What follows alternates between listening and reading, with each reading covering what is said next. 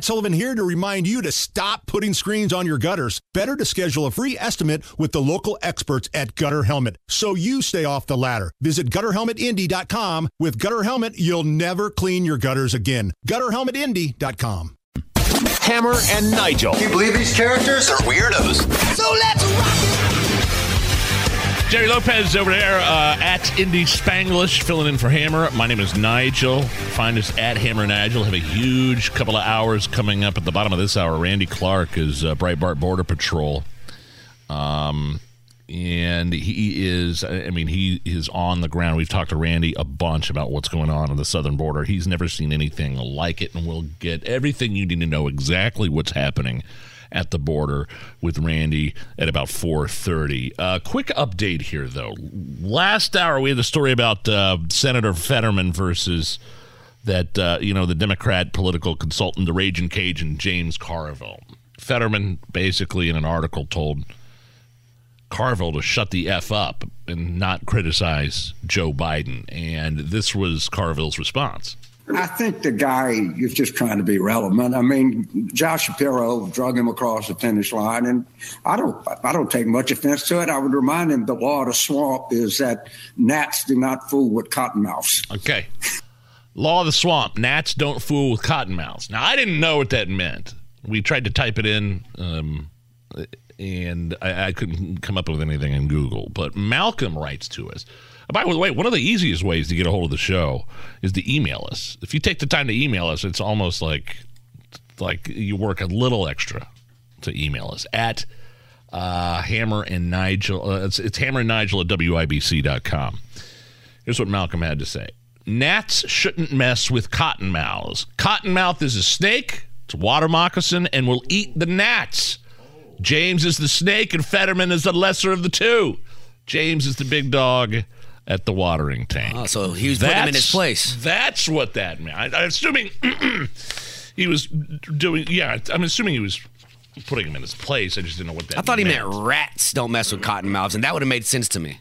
He said gnats don't mess with cottonmouths because cottonmouth snakes eat gnats. So there's your update there. I'm glad our lives are all much better now that we know that. I, I don't know of a place, you know, besides war-torn countries, anywhere in the Middle East, besides those places, the place I would not want to be here in the next couple of days is New York City oh, for yeah. New Year's Eve, especially with all those crazy lunatic anti-Israel protesters. So they're uh, New York City's got it under control, though. I, I don't know if they got it under control, but they're using everything in their arsenal to keep it under control, including robots, drones, bomb-sniffing dogs to help defend against those pro-Hamas protesters for the New Year's Eve ball drop. You know they're going to be out. Oh, out. one hundred percent. I mean, this just comes after they were trying to cancel Christmas. Well, they've stopped. Uh, didn't they block a lot of highways and a lot of lot yes. of uh, airports? Yes, they blocked the, they blocked the road to J F K. Yep. Christmas weekend. Yeah, something tells me. Uh, and most of these idiots are young college-age doofuses that are, are from this country that have no idea what exactly is going on in the history between Israel and Gaza, and just just clueless. They do it because it's the in thing to do. TikTok told them to. And uh, TikTok, exactly. That's exactly right. And when when you block somebody, it's one thing to do it on the sidewalk or to march across the circle. Fine, I'm all for it, as long as you're not inciting violence.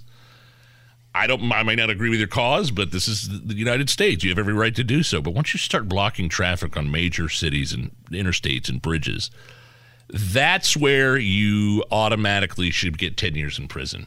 No questions asked. And you are not, no offense, but you're not going to exactly endure New Yorkers to your no, cause. No. By blocking their pathway to J F K or LaGuardia on a holiday weekend.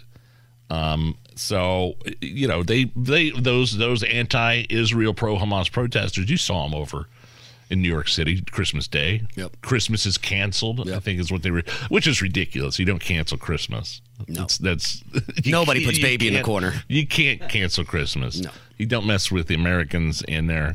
Um, you don't mess with anybody. Well, most of us just want to be left alone. And if you're not going to leave me alone, then I'm probably not going to root for your cause. No, especially if you're blocking the road. Yeah. There's nobody in traffic like, you know what, honey? It's okay. We'll sit here. He's right.